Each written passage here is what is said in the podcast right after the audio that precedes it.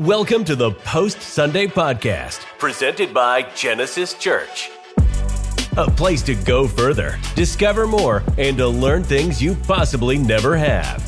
It's not just enough to know of God, we want you to know Him. Coming to you from sunny Orlando, Florida, it's time to rethink life the way God intended. This is the Genesis Post Sunday Podcast.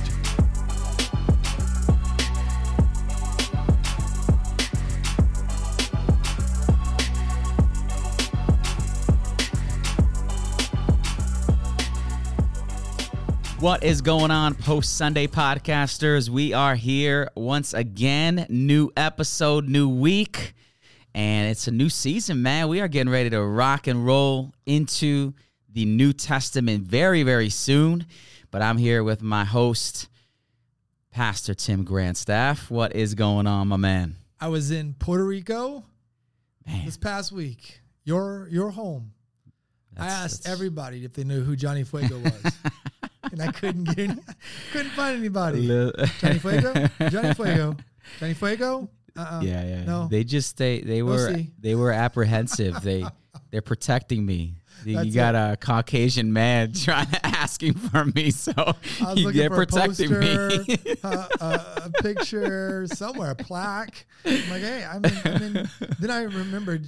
Wait, it's Wisconsin. That's where I need to be. How you came to Wisconsin?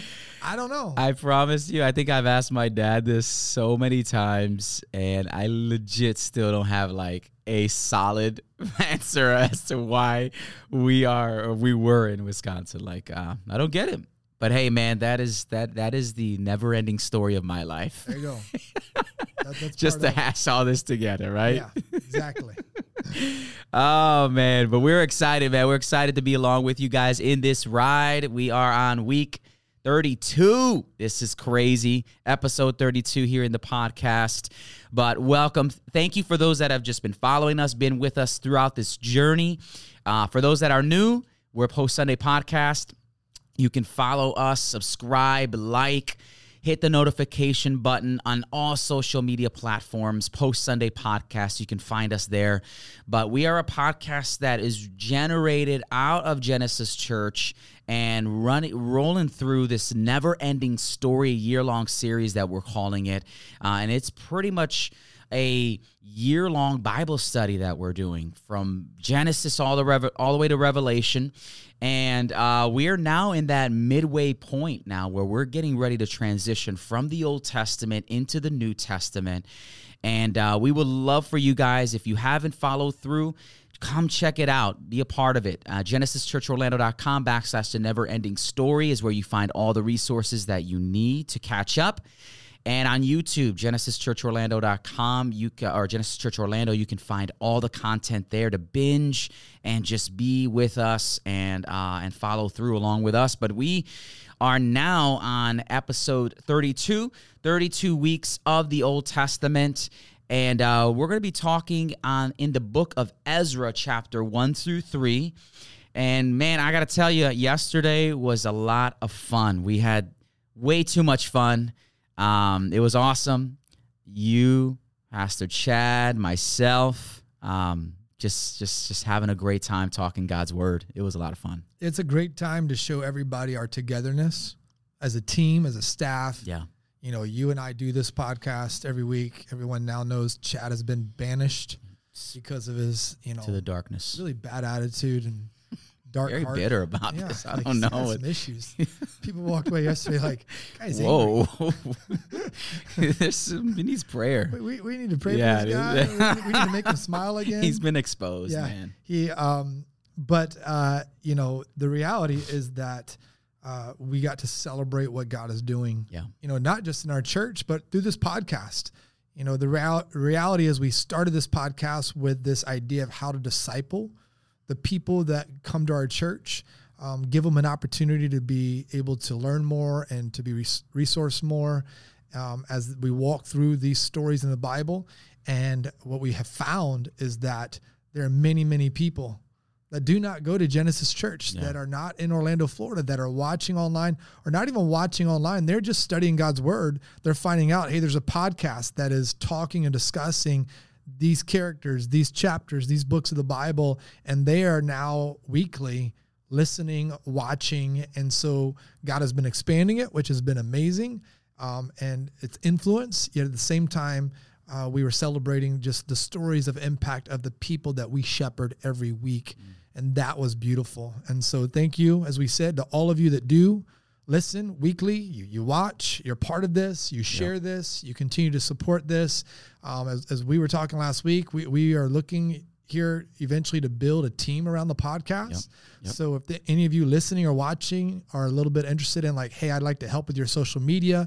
I'd like to help with just kind of the the marketing behind the podcast. I'd like to help really get this out there. I'm really good at some of that stuff. I know what I'm doing um, reach out to us. Yep. You know, DM us through Instagram, yep. hit us up. We'd love to be Yeah, yeah. You can uh, post Sunday podcast at gmail.com is a great place uh, where we can just kind of get that info information from you. Like Pastor said, DM us on Instagram, um, TikTok, any of those places as well, if that's a preferred place for you. But uh, yeah, man, we're super thankful. We were able to launch this thing from January 1st, and it's riding that same momentum that we have been riding through uh, with Genesis Church in uh, in that. But um, I want to segue us into our PSPQ question of the week, let's and so right let's get right let's, to it, man. It yeah, today. let's do it. Our producer Stanton's on the on the mixing board today, baby. I am. I'm on cloud nine today, y'all. Why is that? What what what? Inform us a little bit. So on Snapchat, for all the young people that do listen to the Post Sunday podcast, shout out to all my youngins when you're on Snapchat, you have it you have it like an emoji on the map, and normally when somebody gets taken, like couple wise, the emoji goes ghost, so you can't find that person no more. I just went ghost this weekend. Oh my oh gosh! Oh my gosh! Your boy had a you had a magic weekend. The terminology we learned. My gosh! And we just I, I gotta keep y'all young. If I don't keep y'all my young, terminology was was taken. Like Wait goes. wait, wait till the people ghosts. listening. Hey, hold on. Before we go to the question, then let me tell you this. so I get I get a text the other day. We we we have people that listen for all different reasons, right? So we're celebrating some. We we honor all people, and then people like they dissect what we're we're doing, right? On all different levels. So I'm being dissected on something I, I kind of have said. You know, your mind's twirling and you spit something out, and they're like, "Did you say it this way or did you say it that way?" Mm. Then I was told this. Are you ready for this? And whoever's listening, they'll know we're talking about them at this moment. Um, it they they said, "Well, um, this is what I was told. Hey, have you ever listened to them on double time?" And so I was like, "Why?" Well, those guys sound completely drunk if you listen to them on double time. this is what we find out about ourselves wow. on this podcast. Oh my gosh. So it, I'm trying to figure out how do we speak differently today? Yeah. So we don't sound like we're drunk for all those who listen double time. Okay. Yeah. Or don't listen to us double time. It, yeah. Listen to us in real time. I, I, I know Chad has like a point one point five speed. Yeah. You know, like they sound like chipmunks yeah. almost. Can't do it. But I, I don't. that's what we. I, I, don't know, man. Well, Maybe we pick up our voice. We we don't drag it out tones. too much. I don't know. You. I mean, you guys let us know in the comments if you think we. Anyways, to, that's way off yeah. the mark. But I did. Get, I was told that this week. So, hey, at least people are listening. Let's go. Give us the question. Here we go. Time now for Pastor Johnny and Pastor Tim to drop that spiritual knowledge on you. This is the PSP question of the day.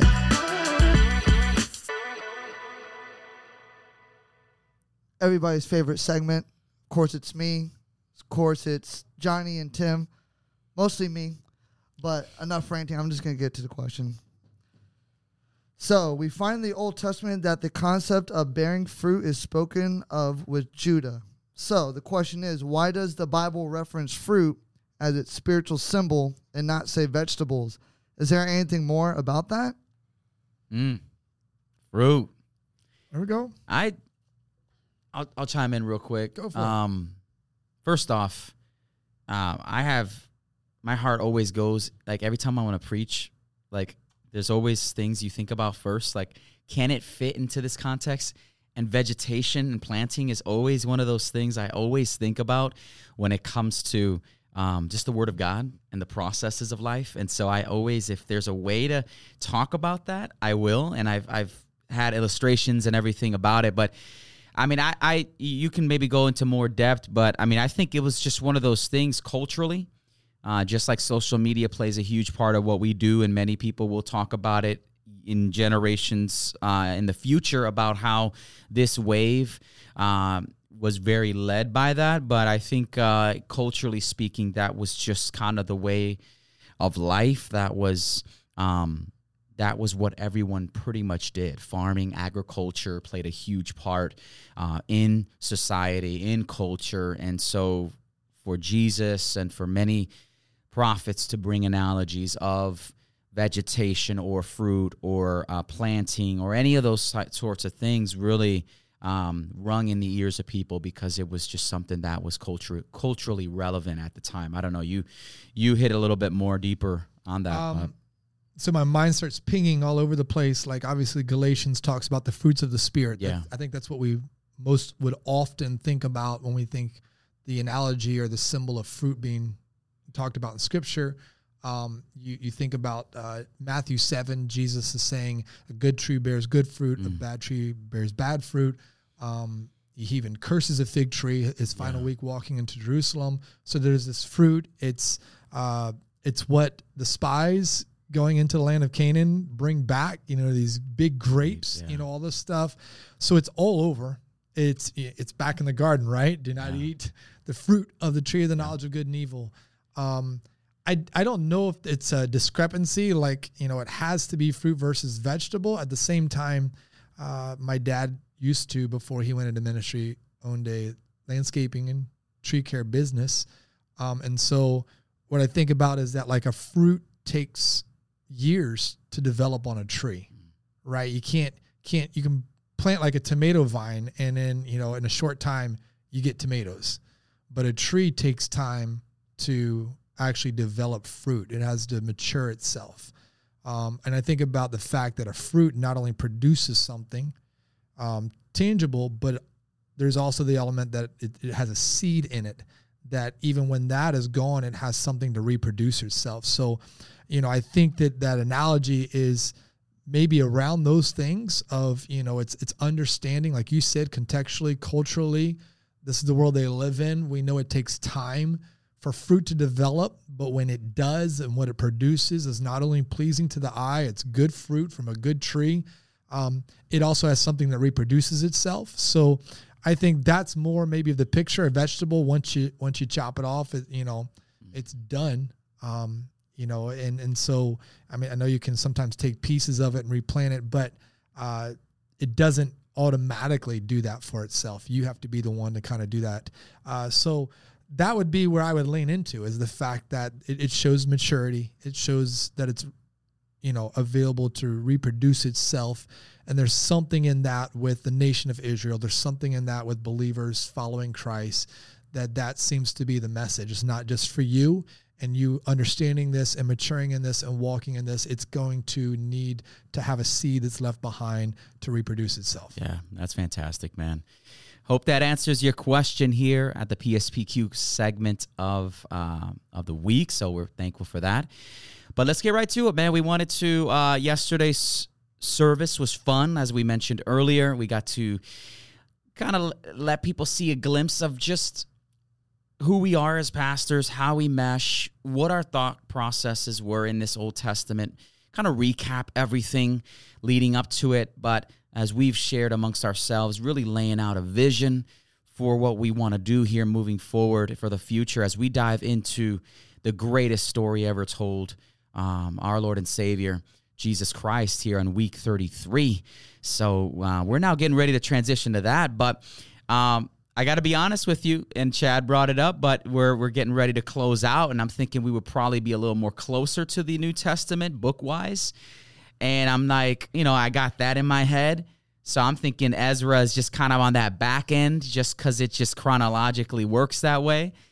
And then Master Chad's like, hey, bro, you kind of got it wrong. Like there's there's a lot more books, uh, you know, in between here, and so I think that was one of the main questions yesterday. Why are we diving from Ezra straight to the New Testament? You know, what does does these other minor prophet um, you know, these books, do they have any importance? And so maybe for those that weren't in our in the service yesterday, maybe give them a little bit of a some context behind that on what you how you explain that. Yeah, so if you've been with us and you are been listening weekly, um, you know that you know it feels like sometimes we stopped and we sat in something for a while. You know, Abraham and and Moses were in it for you know three, four weeks, which we could be in it for months. Let's be honest. And then all of a sudden, it's like we just hop, skipped, and jumped, to, you know, Yeah. to the next piece. And it wasn't to negate or or purposely leave behind things in scriptures. What it is is to th- to really walk this thread, this narrative thread in the Bible. You know, I was telling someone yesterday afternoon that my my prayer, my desire is really for the person who goes, "Man, I I really didn't understand all this before." Mm. Or I didn't even know how to talk about my faith, right? That all of a sudden this big, wide, long story in their mind and in their thinking has begun to shrink in in a in a way that in story form they can turn around and begin to talk about God's story. Yeah. You know, they can say, hey, you know, what I learned about what God created in Genesis and what happened because of sin and the fall of man. And, you know, and the, the world became so broken, God wanted to just really get rid of it. But he decided in his compassion, no, you know, I'm going to find one. His name was Noah, and he's going to restart that. Yet, even though he did that, man still stumbled and be able to, like, maybe not to that detail. And they're still like, whoa, I can't do that yet.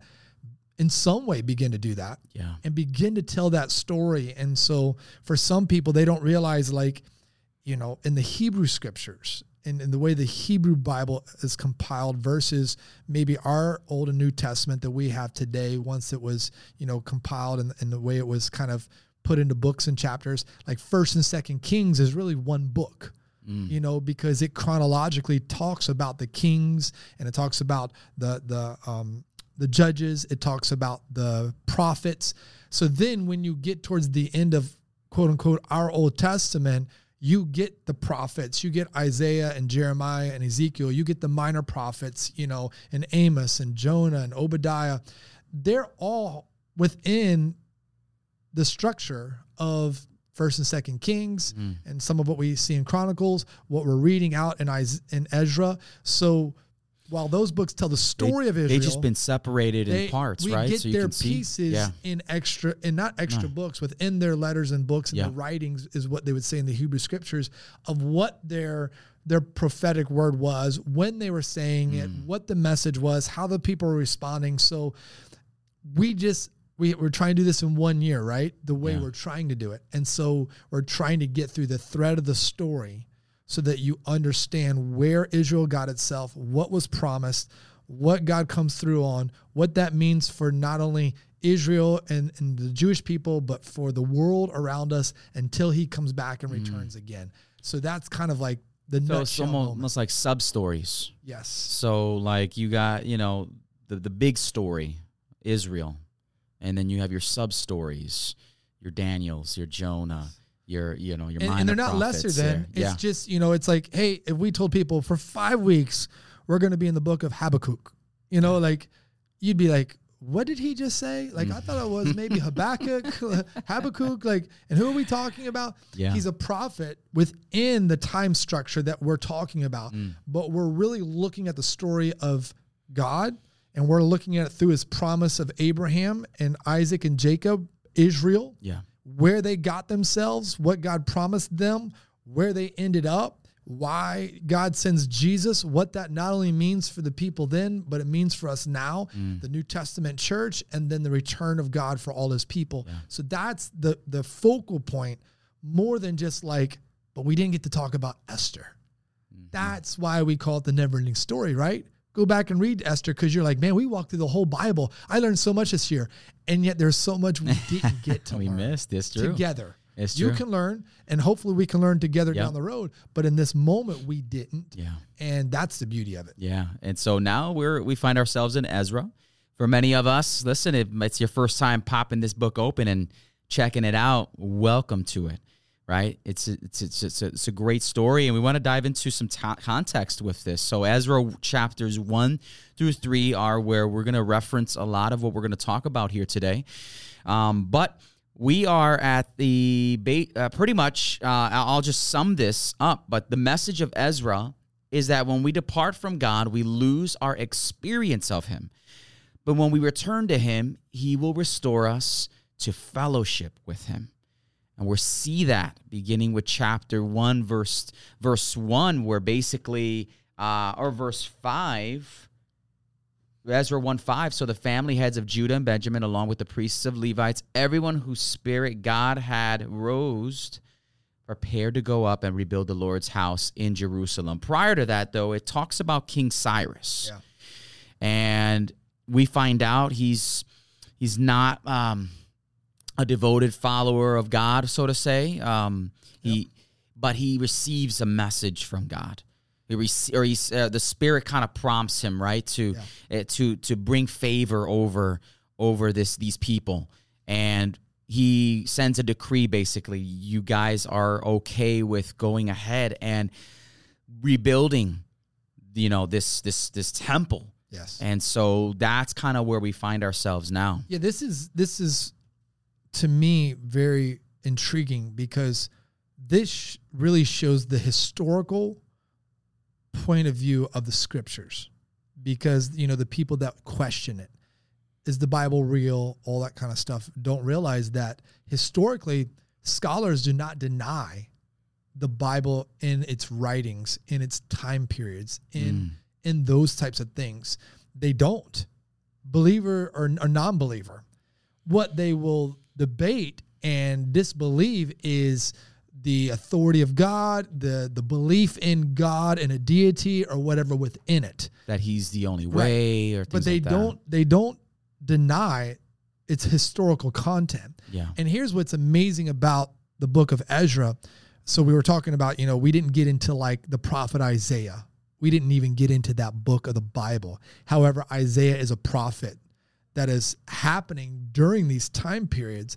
And it's through Isaiah, listen, that God gives this prophetic message. So this is before these events happen. And this is recorded in the book of Isaiah, Isaiah 44, verse 24 through 28. Thus says the Lord, your Redeemer. So God's talking about what he's going to do for Israel through the prophet Isaiah. He says, hmm. And he who formed you from the womb, I am the Lord who makes all things, who stretches out the heavens alone, who spreads abroad the earth by myself, who frustrates the signs of the babblers and drives diviners mad. Okay? Then he goes on, he says, To the cities of Judah. So this is where, like, this is prophetic word to Judah before these events transpire. He says this, he says, You shall be built. So they're mm. being told they're going into captivity, but prophecies coming that you will be built again. And then it says this I will raise up her waste places, because he told them, I will not walk by you anymore. We looked at this in scripture. You will be laid to waste because of your sin against me.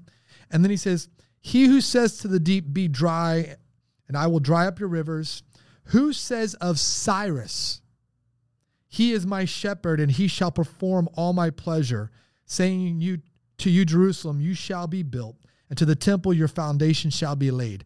So God gives a prophetic word through Isaiah about this man named Cyrus that is going to turn to, to, to Judah, to Israel, and say, You shall be built, your foundation shall be laid. Wow. This is being spoken about before the events that are chronicled in Ezra.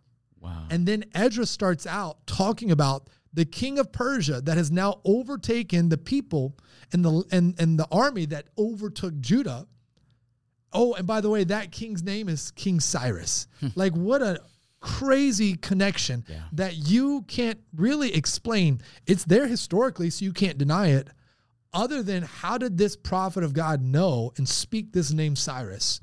when it shows up at this point. These are the moments that other people who don't believe and disbelieve have a really hard time wrapping their head around and trying to justify the prophecies and scriptures. And we'll look at some of them coming this week with Jesus. How many prophecies in the Old Testament talked about who Jesus was and what he was going to do when he arrives? This is where we start the story. Yeah. and and Jesus came to fulfill a lot of those prophecies. Yes. Um, and so that's that's phenomenal. And he I, I doesn't think know God. He doesn't Yeah. follow God. He doesn't even have a belief in God. But God uses him. This is what's key Yeah. in his story for people to understand. That God will do what he needs to do to to write his story. Mm. And and this is I don't want to take it this far, but let's let me just give you this example for believers. There's so many believers divided right now politically, right? And I was talking to a guy the other day. He was he was struggling with what he believes and even what you know his spouse believes. Um, divided politically. And you look at like our country and you look at I don't want to go too far with this, but just for per example, even the people that are going to represent probably both sides of the spectrum in our presidency. And there's people that just can't take it that that if this person doesn't win or that person doesn't win, everything's going to fall apart. Mm. And this is where as a believer, it is not politics above kingdom. It is kingdom above all politics.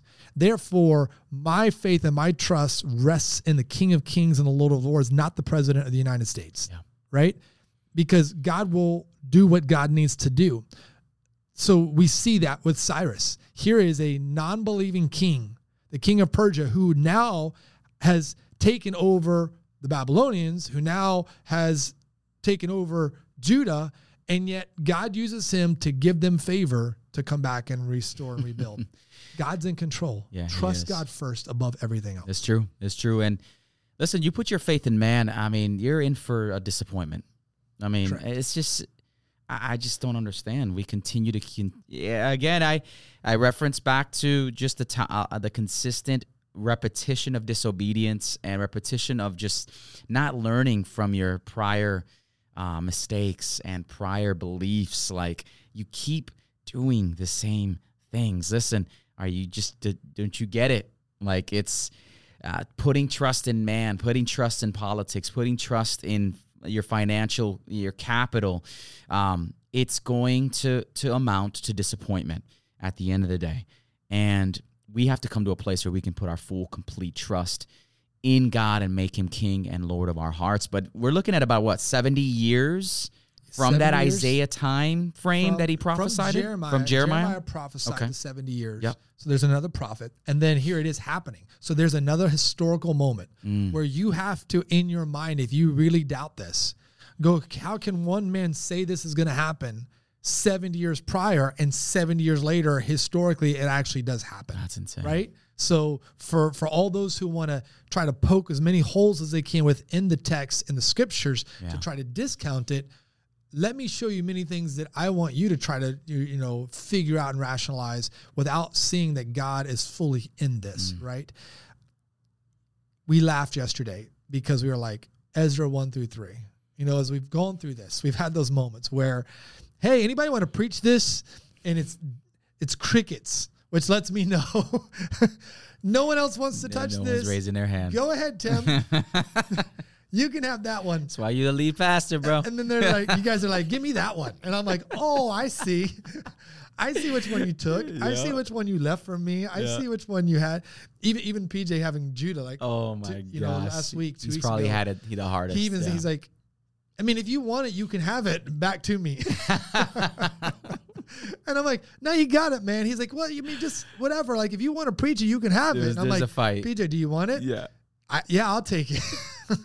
so he's even like trying to toss it back. yeah, But uh, we laughed because, you know, Chad was like, it can get really boring. You get into Ezra 2.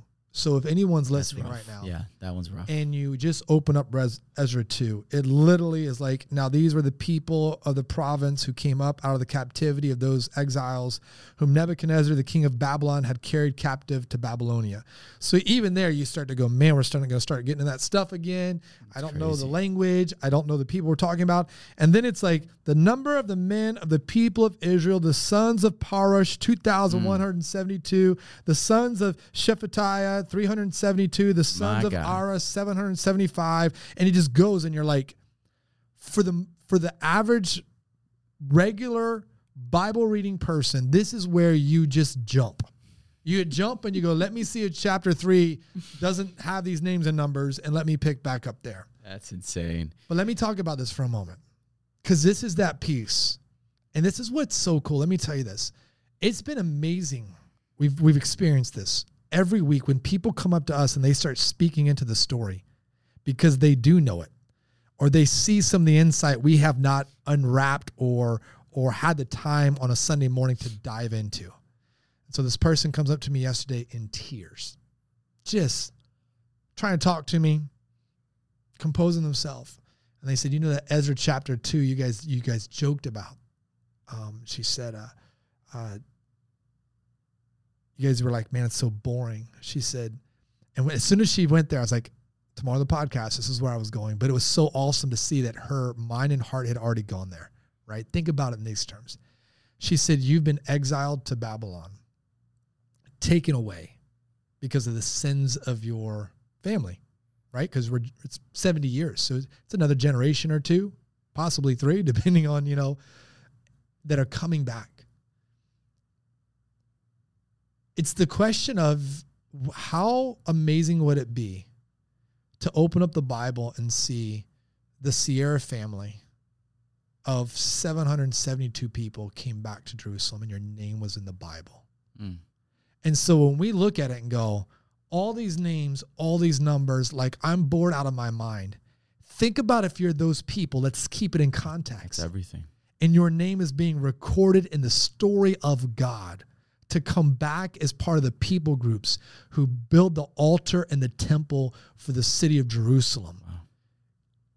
It's like, you know, it's like when you you go to like uh, the D-Day Memorial in D.C. and, and people know relatives that have fought in, in, wars and battles, and they they're looking down the the the granite to see where their name has been etched in and memorialized because of what they did on behalf of our country and for serving and for what they sacrificed and how much that means to that family. And they take pictures at it. Think if you are descendants of these families.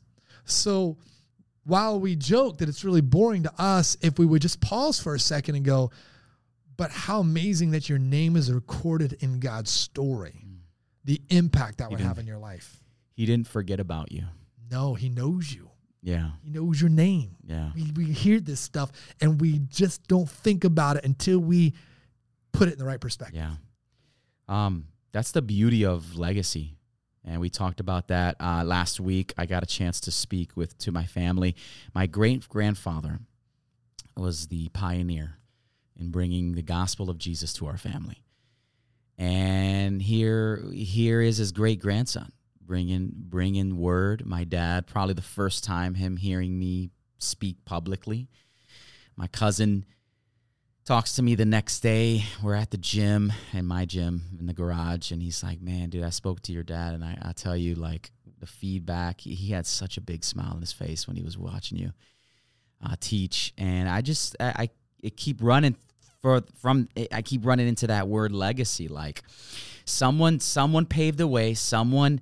Um, someone was praying. Someone uh, was putting was in the trenches, getting everything ready for one day to you to be able to do that. And and so That's Uh, the powerful it's thing it is, man. of what we keep trying to unwrap for people. Yeah. Like if if if you just hang your hat on a few things over 32 weeks with us, hang your hat on the power of multi-generational faith. Mm. You spoke of it last week being at your family reunion. You're speaking of it today.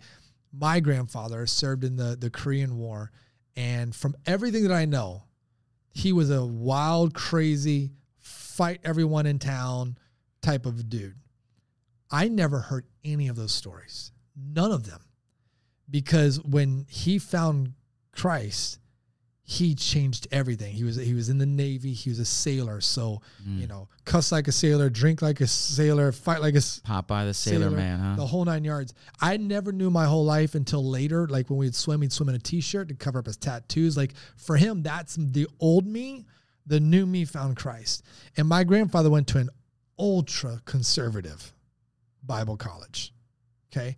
Where he already was married, so they couldn't even live on campus. They had to live in the the, the Bible college had like RV campers for married couples that he had to live in while he was going to college. That's where he had one of my uncles and my father. And I, I find out years later that like my grandfather would pray that his family, he's from a family of 10, he had nine kids, so big families, Wow. that they would one day know the God he found. So he's like Wow. the, the the the believer in the family. He's he's found Christ. Now he's going to school to be a preacher. He died when I was in 10th grade. So he, he he never knew that I here I am a third generation pastor because of him. I used to travel with him on all these revival Wow. tent meetings, the whole hellfire and brimstone. I grew up in under all that kind of stuff and watch him preach.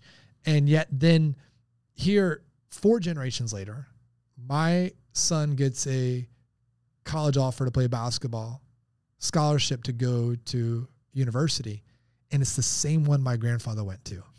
So we're walking around campus, his orientation week, getting ready to check him in, and all of a sudden I'm remembering what my dad said about like my my father used to pray that his children would grow up and know the God he found. And I was thinking, he has no idea that four generations later, his great grandson's walking the same campus Wow. that he came to to give his life over to God to be a pastor. Like, look at the power of that, right? That is multi generational faith being played out. And I know that doesn't happen in every home and every family because everyone has the freedom to choose, but there's power in it when it happens. And we're seeing that in Israel's story as well, good and bad. That's that's phenomenal, man. God doesn't forget though. Um, just quick side note, man. I actually I've been reading the one year Bible. I've been doing that for a few years. Okay.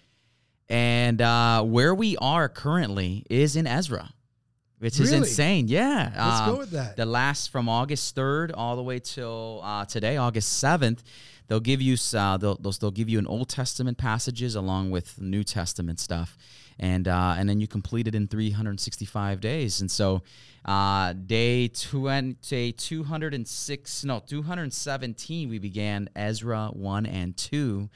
And then today we're in day 220. We're in Ezra 7 and 8. So it's funny that we're, Yep. it's tying in. Um, yeah, I thought that was pretty cool. It's amazing. So, you know, the story of Ezra really brings not a full end to Israel's story. Ezra and Nehemiah is actually was originally one book. Um, Mm. it, it was separated in in our Old Testament, and I know people have. Well, you know, the question will be why, and we can get into you know when the it was canonized and how that was done. The reality is, it's still the same story yeah. you know, whether it's compiled together or it's separated. And then you get Esther. So you get what we wanted to end with was the return. Mm. That picture of return. That's that's the key part. Yes, we could go into Nehemiah and the building of the, the Yeah. building the city walls and you know all that stuff and then Esther coming along and you've got the king and you've got Mordecai and you got Haman and you got this this this you know really now princess stepping in on behalf of her people for such a time as this you know and really saving the nation of Israel from utter destruction under the the, the decrees and everything that was being done there. But it was let's get let's get at the end of this to the return. Because if not how do we get to jesus? How do we get to the the, the the nation of Israel, the Jews are back in quote unquote Jerusalem, even though they're under a Roman authority now, right? How, they were exiled. How did they get back there? So it was to really bring that picture, mm. but also that spiritual picture of return. And that's why even yesterday, for a moment, we were looking at chapter three with Yeah. rebuilding the altar, rebuilding the foundation for the temple. Not only were those the first things they came back and started, there's significance in their first project. It's like, Yeah. what's the most important thing you need to accomplish today, right? Yeah. What's the most important thing we need to accomplish if we're allowed back in our land? They didn't say my house, right? They did. They didn't. They said it's the altar for the sacrifices and it's the foundation for the temple. And so, contextually, in reality, that was visibly the most important thing for them to come back and do. But I think also symbolically and spiritually, there's something there that when they returned, the first things they knew had to be restored and rebuilt were the altar for sacrifice and for forgiveness, and the foundation for the temple, the place of worship Wow. where God would meet them. You know what that reminds me of? Um, uh, teach a child in his ways, and he'll never depart from it.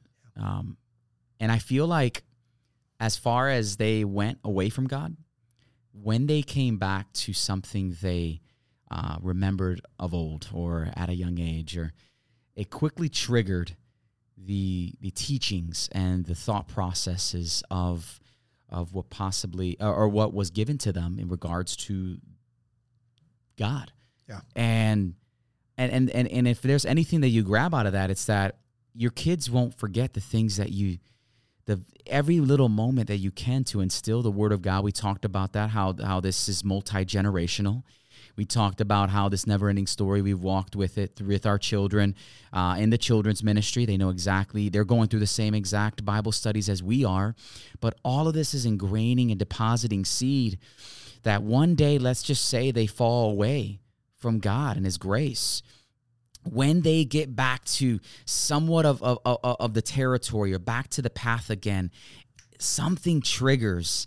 And it's those teachings you you gave them. It's those lessons that they learned, those Bible school lessons. It's it's it's the prayers of your mother and father. It's the lessons you had in Devo time that you had in the morning or before school or before bed. All of that matters. And I, I feel like these because they knew the importance of of this, the altar building and foundation building, um, they they could only know this because someone taught them that, someone instilled that in them, yeah. and when they got to that promised land or the place that they could do that, that was the one thing they said. This must be done because this was shown to me, and so I I thought that was great, man.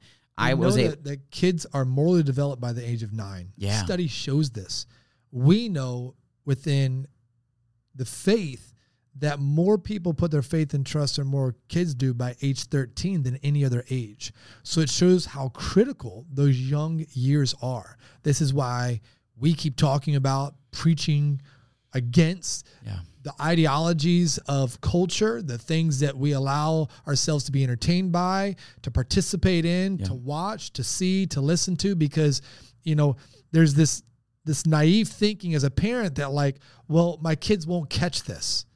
But subconsciously they are. And so there's ideologies that the world is tossing at them, especially through media and television and technology, that you think, oh, they didn't catch that, right? Um, they did. They did, you know, and and they do because it's morally developing who they are by the age of nine. And so that's why those early years are so critical Yet at the same time, what you said is so true because a woman came up to me yesterday after the second service, older woman, in tears.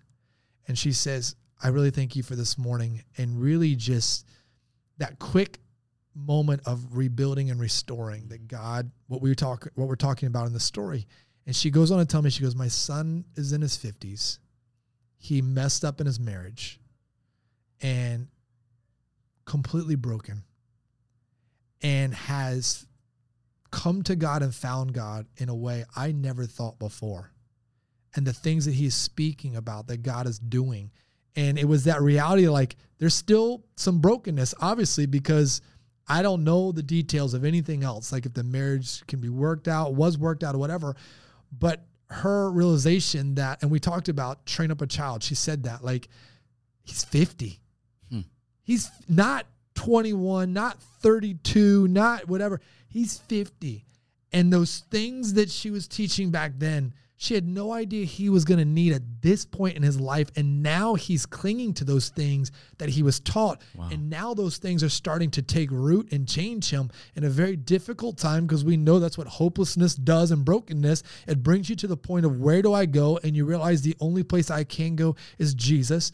And yet, the things she taught at 50 is playing a significant part of his life. It's insane. It's insane. I, I love and, and, and being able to talk through the the uh, the building of the temple from the from from another time frame the splendor and the beauty, but we find out that the foundation is a huge importance when it comes to building a project. It's everything. It keeps everything aligned and together. And what is the first things that they build is the foundation.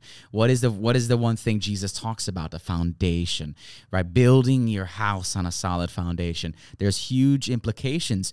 Um, that are that need to be taken um, and that are important if you're going to build this house and so the foundation is an important thing and but the altar as well they they I, I love that in the midst of their project they're still offering sacrifices to God. Like, as we're building this, I am still honoring you. And we go further along, right? Or in that passage, uh, it says that they continue to provide burnt offerings and sacrifices morning and night, even though they feared the surrounding places, right? So, uh, like you said, pain, suffering, heartache, fear, those things may not go away in your life, but it shouldn't get to the point of crippling you from giving your worship, giving your faith, giving everything you have to God so that you will see and reap the harvest in your life. They had everything coming at them. They had other groups of people Yeah. That opposed the rebuilding.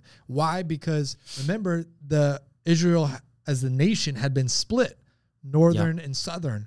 And so now when they're all dispersed and they're allowed to come back, they're allowed to come back, right? Yeah. So some are claiming no, it should be in this location. Some are claiming no, it should be in this location. Some are claiming it should look like this. Some are claiming no, it needs to look like this.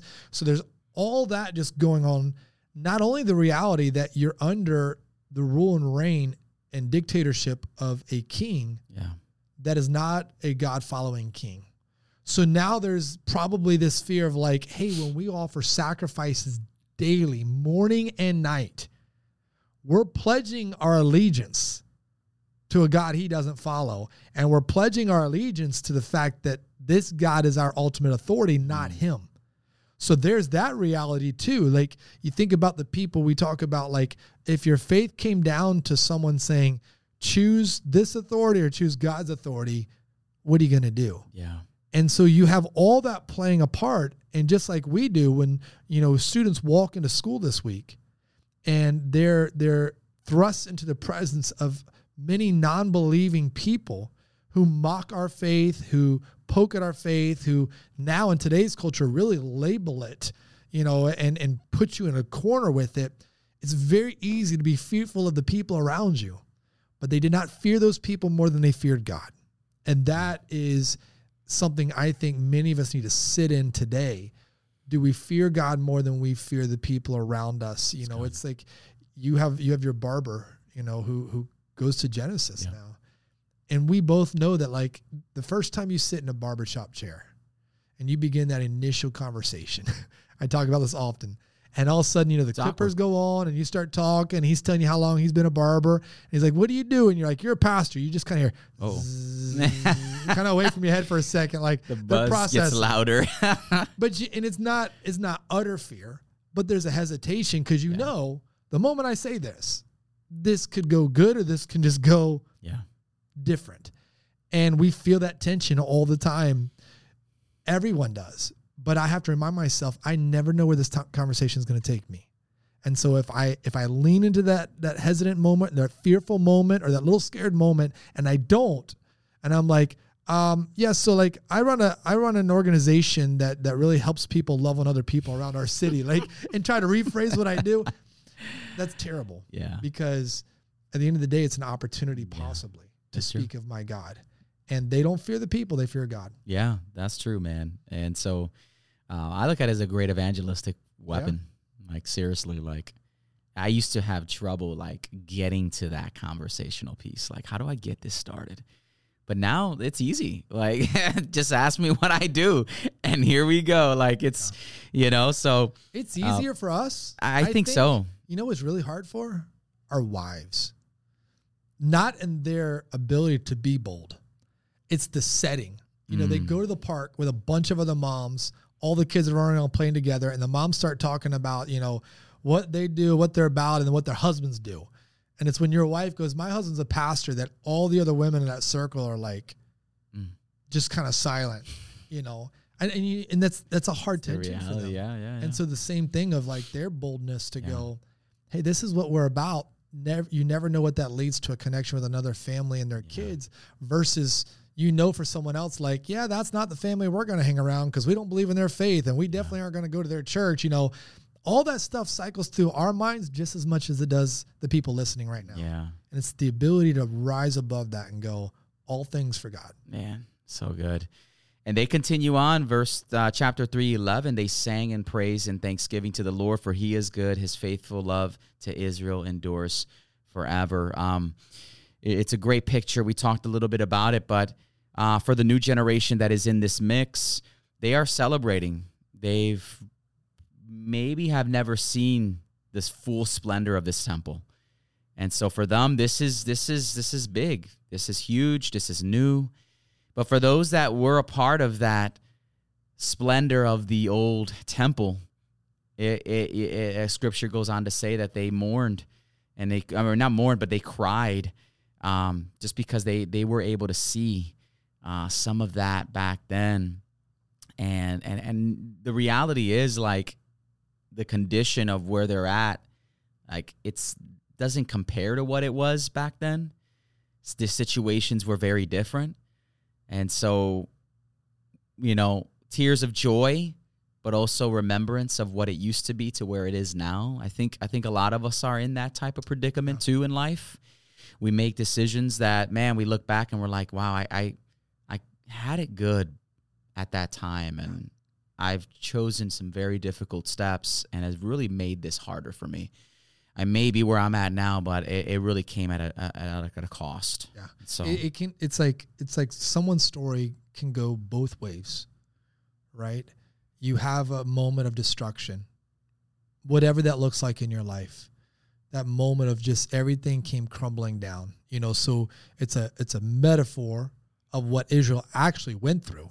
Cities destroyed, temple is broken down to the ground to rubble, Yeah. and you're taken away. Then God invites you to come back and restore and rebuild it doesn't quite look the same way. And sometimes it it has joy in it because it's better. You know, it's like someone's parents went through a horrible divorce and you'll hear someone say, "But my mom's happier than she ever was cuz this man loves her the way she was supposed to be loved." Mm. So there's joy in it. At the same time, someone can go through a story like that and there's some weeping. Like things have moved forward and there's been a rebuilding, but it's not what it was yeah. and you remember those stories and those pieces. And I think there's beauty in that because it makes it so real for the person that sits on either side of that story in their life, whatever it may be that was broken is being rebuilt. You see these people dealing with the same thing, and you go, so this story that is their story is also my story, and and what they were finding in it and the emotions they had, the good and the bad, I have as well. But the focal point is still God's invitation to return and rebuild Yeah. and restore. And there is some beauty in that for someone today that is really struggling through something that God is currently rebuilding or has been rebuilt that is different, doesn't look the same, but is new and is a new opportunity and a new day and a new beginning. That's there for you. Yeah. And and, we, and you mentioned your dad being over in Israel. Yeah. Um, it's just never been the same. Yeah, Israel never reclaims their land. Mm-mm. You know, they they That's the hard truth. you know you have the Babylonians, you have the Persians, you you you eventually will have the Romans. You know, they're always now under the authority of someone else, even though they exist in the land. Mm. And yet God was giving them the promised land. You had it for And to this day, Palestine and Israel, you have the surrounding nations and people groups and Syria and all that stuff. There's always tension and conflict going on. There's not there's never peace now, right?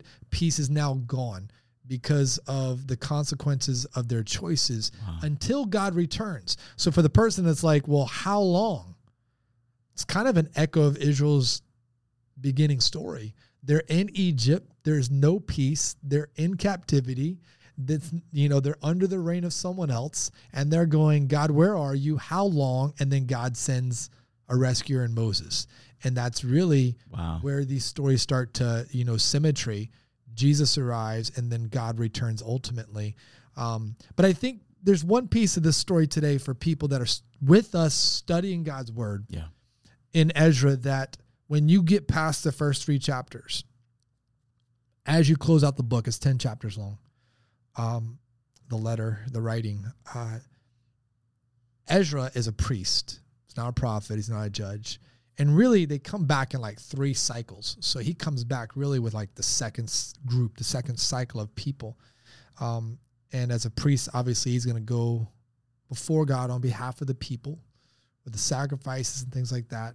But there's a moment where he calls the Levites, the, the priests, he calls for a day of fasting, and then he addresses something that I would say that if you're reading this, you would read and go, okay, I think there's a lot to unpack there. And I just want to just kind of briefly step into that for a moment. He addresses the fact that Israel has intermarried with the nations around them. As a matter of fact, it's like he tears his cloak type of a deal. Because it's, remember, it's the very thing in Deuteronomy God told Israel not to do. Do not marry the nations, intermarry with the nations around you. What is the reason? Not because God doesn't care about people of other backgrounds and ethnicities. That's the wrong interpretation. He says, because they will lead you to worship their gods and their goddesses, and they will lead you from me. And that's what we watch Israel do. They come in, they mix with the other people groups, they fall in love with women, they take them as their wives, and, and they lead them astray, type of a deal. And he addresses this. Here, here's the part that I think we have to hone in because we've said this a few times in, in, the Old Testament. You can't have God and. You can't have God with. It's two open hands in service to God. It's not one open hand in worship, one hand clenched on something. And so ultimately, pretty much what Ezra does is he says, We can't have this. God said this is, and this is one of the abominations. They've brought their gods and goddesses into our, our stuff. And he says, You have to get rid of your wives. Now, that would unfold and unwrap probably hours of debate for some people. Focus on what the reason why. Your wives have brought in their false religions and you can't overcome this type of a deal. And so they he brings them together and tells them this is what needs to happen. And it's interesting to read out the rest of the chapter because some do it and some don't. So here we are back at this moment where Judah is allowed to return. They know where their sins took them. And the priest, the spiritual leader, on behalf of the people, has now spoken into something they're still holding on to.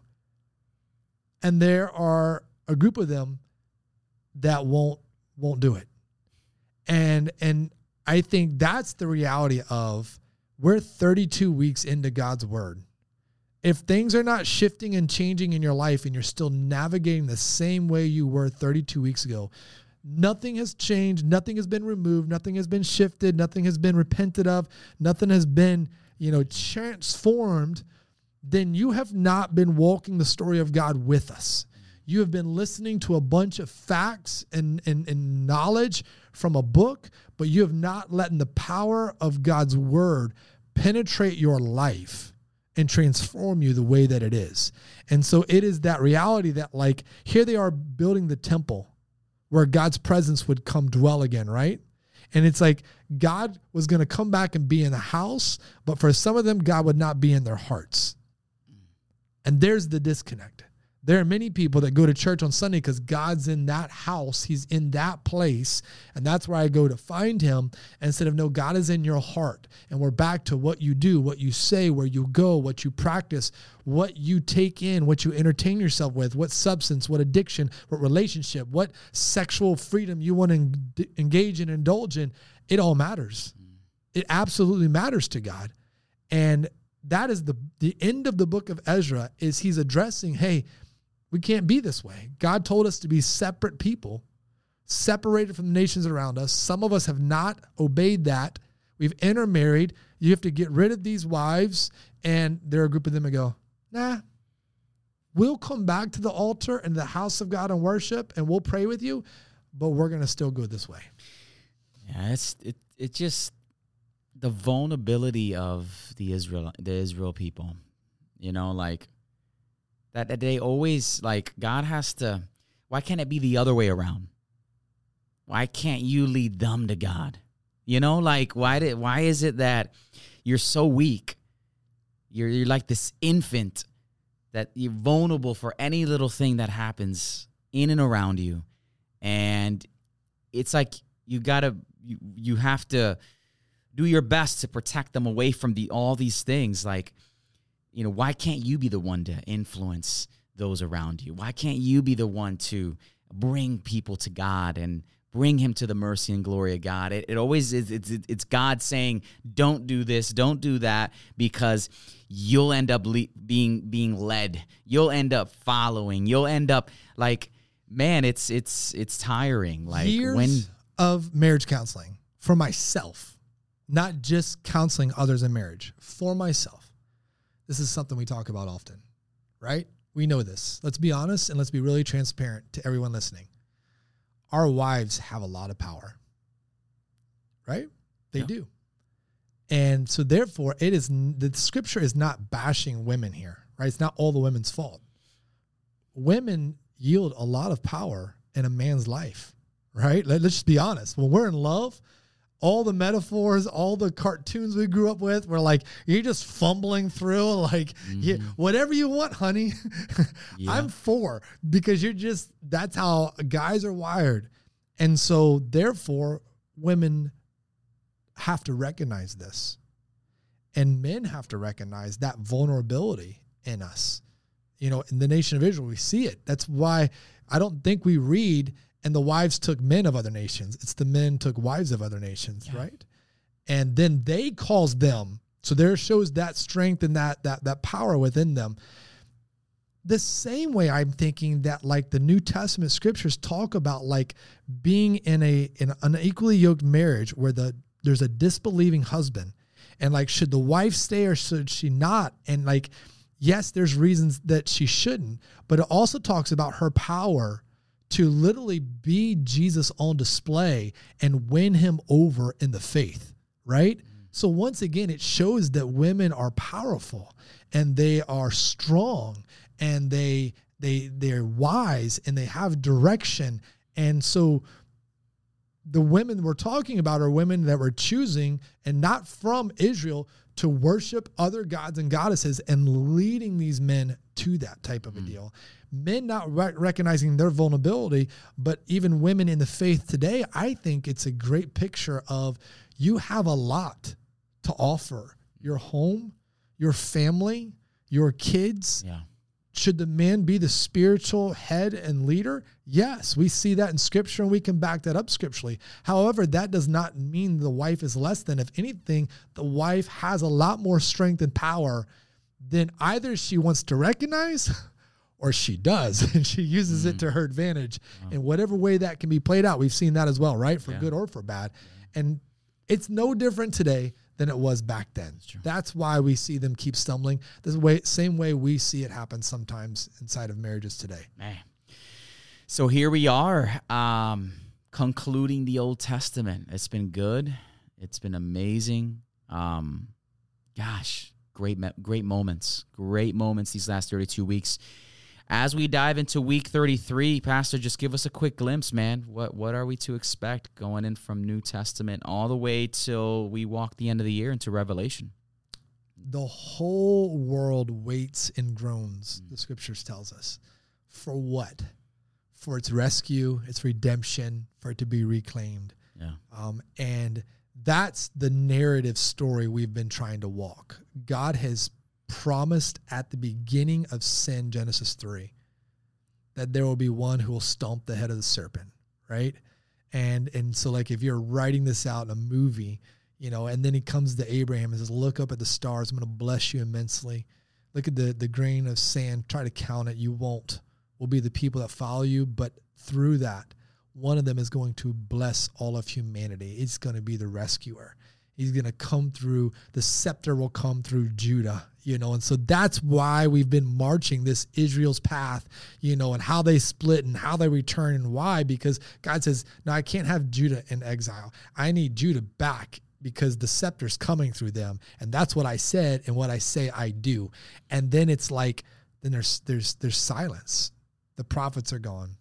There's no more judges. There's no more kings. God, where are you? Mm. And it's like the world is forced to go, is God even there? And then all of a sudden it tells us some magi see a star in the sky. And An angel appears to the shepherds and declares, you know, good news of great joy. Jesus has come right so that's the that's the moment that's the moment that should give you chill bumps that's the moment that like should get you revved up like god does what he promises to do and the one the only one who can defeat sin that brings all the brokenness and hopelessness in this world has arrived and so we're going to learn Jesus. We're going to learn how we're empowered with his spirit to be the New Testament church. And then mm. we're going to be the people right now that are to carry out that good news. Yet we sit around going, How much longer, God? How much longer is this world going to get to this point of just darkness and evil and brokenness and complete lawlessness and complete rejection of all things of who you are and what's going on? How long? And then the story tells us he returns and puts it all back. Ah, so good. Guys, do not miss week 33. If you guys can, we got three services at Genesis Church Orlando. We got at 8:15, 9:30 and 11. Come join us. We're in East Orlando. Uh, you can find all of our information at genesischurchorlando.com. We stream live our 9:30 and 11 11 o'clock services. Let this week be a week, man, that you just tune in. Tune in if you're if you're with us for the first time tune in genesischurchorlando.com backslash uh, or youtube.com backslash genesis church orlando come man be a part of it join us you don't want to miss week 33 we this is a climactic moment and now our savior is jumping into the picture and it's just it's building up and it's going to be amazing and so uh man such a great great closing of the old testament here uh, week 32 uh, two things i want to leave you guys with if you have any questions, we want to hear from you. Even if we dive into the New Testament and you got some Old Testament questions, send them over. DM us on Instagram, TikTok, uh, post Sunday podcast at gmail.com, whatever your preference is. Send us your questions. We want to uh, we want to be able to help you out. We can't promise we'll go through all of them, but we'll do our best to be able to uh, feature some of those in the pod here. And secondly, as we spoke earlier, if you're interested in joining us in in, in the post Sunday podcast team, um, if you got this, some skills in graphics, uh, production, whatever it may be We'd love to hear from you. Post Sunday podcast at gmail.com. Send us a, an email. We'll love to uh, to check you out and get you uh, going here at the pod. But uh, man, awesome, awesome week. I hope you guys have been blessed. Pass this along, share it, like, subscribe, comment, um, click the notification button on YouTube. Be a part of this. Um, we, we get this out on a weekly basis for you guys so that it can be a resource for you and another layer for you to uh, just peel off in the scriptures and take in, digest, um, and, and be able to really continue to grow in, in God. So thank you again for all of our post Sunday podcast followers. We love you guys. Uh, we wouldn't be able to do this without you. Get ready for the next ride here in the New Testament as we get ready to dive in week 33. We love you guys. See you next week. Grace and peace. Thanks for listening to the Post Sunday Podcast, presented by Genesis Church. A place to go further, discover more, and to learn things you possibly never have. Be sure to follow us on Instagram, Facebook, and YouTube at Genesis Church Orlando and at Post Sunday Podcast. Till next time, grace and peace to all of you.